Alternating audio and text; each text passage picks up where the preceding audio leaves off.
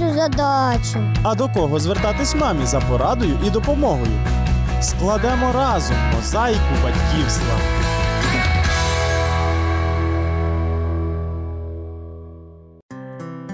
Мене звати Олена Стангеліні. Вітаю вас. Очікуючи поповнення в сім'ї, чи не всі майбутні батьки сподіваються, що їхня дитина неодмінно виросте слухняною та ввічливою. Але згодом уникнути проблеми дитячого непослуху, а іноді і відвертої зухвалості вдається небагатьом. Однак погана поведінка, окрім розбещеності, часто свідчить ще й про те, що дитина підсвідомо хоче вам щось сказати. Попереджає психолог Олена Міненко.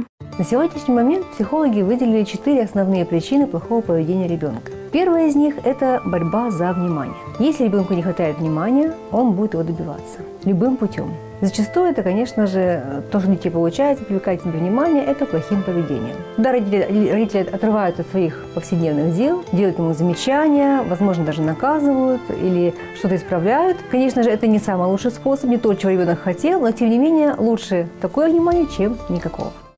Малюкові віком до трьох років присутність мами або тата додає впевненості та почуття безпеки. Коли дитина підростає, для неї стає важливим не просто кількість проведеного з нею часу. Вона починає відчувати потребу не лише в присутності дорослого, а й у повноцінному спілкуванні, визнанні її як особистості і повноправного члена сім'ї. Вторая причина – это борьба за самоутверждение, то есть протест против чрезмерной опеки родителей. Когда ребенок растет в семье, где контролируется каждый его шаг и подсказывается каждого движения, естественно, это вызывает недовольство. И ребенок в определенный момент начинает бунтовать, он хочет делать все сам.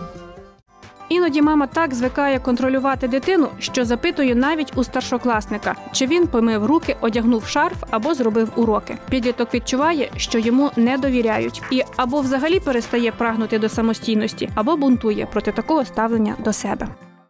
Следующая причина, третья, это, как бы это грубо не звучало, это месть. Месть зачастую даже родители. Возможно, где-то их несправедливо наказали, где-то сделали не очень корректное замечание, где-то чего-то не разрешили. Ребенок, возможно, не понял, почему ему это не разрешили, и это вызывает у него злость и обиду. И он, не осознавая того, сам иногда пытается мстить. И начинает своим поведением доказывать то, что он недоволен или то, что ему не нравится. Он не всегда может высказать, что именно ему не нравится, поэтому начинает себя плохо вести.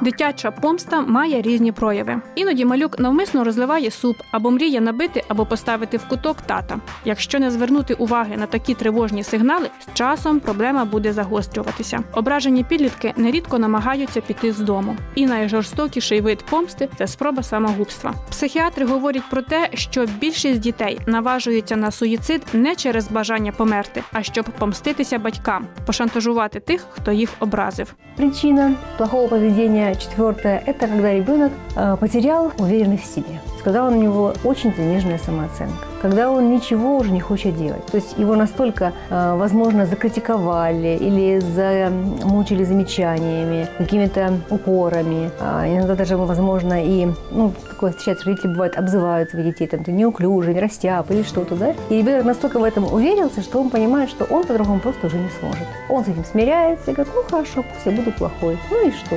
А мне все равно. Хотя это совсем не означает, что ему действительно все равно. Он внутри очень глубоко переживает, и эти вот переживания могут быть причиной тоже плохого поведения. Неприємні зміни у поведінці дитини зазвичай відбуваються поступово. Вкрай важливо вчасно і адекватно на них відреагувати. Перш ніж сварити і вдаватися до покарання, спробуйте зрозуміти мотиви дитячого непослуху, радить Олена Міненко. Определить причину, какая именно из этих причин является причиной плохого поведения вашего ребенка, в принципе, очень просто. Э, хотя и, возможно, покажется немножко парадоксальным. Но нужно прислушаться к своим чувствам, не к чувствам ребенка, а к своим. Ну вот, например, если плохое поведение ребенка вызывает у вас раздражение, это, скорее всего, ребенок требует от вас внимания. И это его требования вот этого внимания будут у вас вызывать чувство раздражения. Если ребенок пытается вам мстить, у вас это будет вызывать чувство обиды, его плохое поведение. Если ребенок пытается избавиться от вашей, от вашей лишней опеки и пытается самоутвердиться, у вас это будет вызывать гнев. И если вы чувствуете, что вы ну вот, э, не можете ничего сделать, понимаете, что вы бессильны чем-то помочь, это, скорее всего, четвертая причина плохого поведения. Після з'ясування суті проблеми, перше, що вимагається від батьків, змінити свою реакцію на поведінку дитини. дитини. В іншому випадку виникає замкнене коло. Дії дитини викликають у батьків негативні емоції, а це у свою чергу провокує рецидиви дитячого непослуху. Если ребенку не хватало внимания, и он его завоевал плохим поведением, значит, нужно просто уделить ему внимание. Вместе с ним поиграть, погулять, э, вместе что-то сделать, возможно, э, как-то навести порядок у него в комнате вместе с ним, да, или э, что-то вместе приготовить вкусненькое на ужин вместе с ребенком и в разговоре уделить ему внимание. Зрозумівши, що причина зухвалої поведінки дитини це спроба самоствердження і звільнення від батьківської гіперопіки, потрібно припинити контролювати кожний її крок і надати більше свободи. Обговоріть з дитиною рамки, в яких вона може проявляти ініціативу. Ну, к примеру, в своей комнате он сам все будет убирать. И он сам решит, где у него будут какие стоять игрушки, где какие книжки, где будет какой плакат висеть.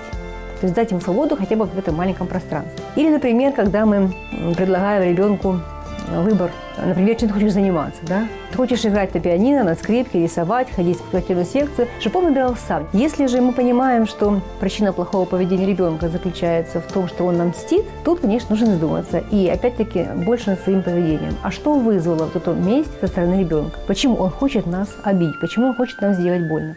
Дитині приносить біль не тільки фізичне покарання, а й дошкульні слова, байдужість до її досягнень чи проблем, неоднакове ставлення до дітей у сім'ї. Вона гостро відчуває будь-яку несправедливість до себе. Сложнее всего в последнем случае, когда ребенок потерял уверенность в, си- в своих силах. Тут нужно очень серьезно поработать именно родителям вместе с учителями, ну, со всем уважением ребенка, с бабушками, с дедушками, все, кто имеет какое-то влияние на этого ребенка. Потому что поднять самооценку не так-то просто. Это не работа одного дня. Это не сделаешь за один, какую-то одну откровенную беседу. Это нужно время, чтобы над этим поработать. Для начала нужно определить, а, в чем бы, что ребенку получается хорошо. Ну, например, пусть он плохо учится в школе, но не получается. Но, например, быстро бегает или у него сильные, э, большие, хорошие физические данные, или, например, красиво рисует, или у него память хорошая, он стихи красиво читает. И это развивать, чтобы он почувствовал уверенность в своих силах. Потом постепенно, постепенно распространять это вот удавшийся опыт на другие сферы его жизни.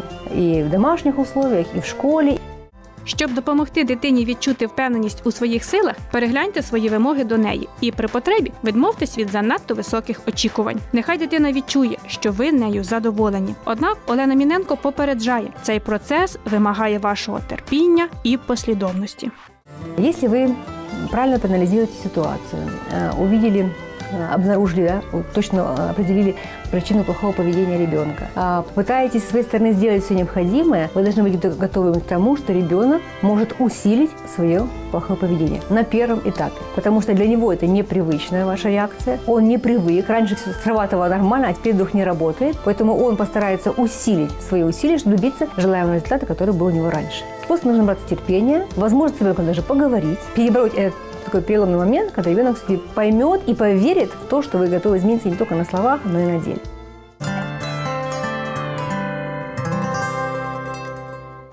А тепер чи не найголовніше, ми дорослі показуємо дітям приклад, як будувати стосунки у сім'ї. Тому час від часу нам варто звертати увагу на те, як ми розмовляємо з батьками та зі своєю половинкою. Якщо ви відчуваєте, що потрібно щось змінювати, але не знаєте, з чого почати, у вас є можливість безкоштовно замовити цикл лекцій, коли любов повертається додому. Номер контакт центру 0800 30 20 20. На цьому я з вами прощаюся до наступного ефіру.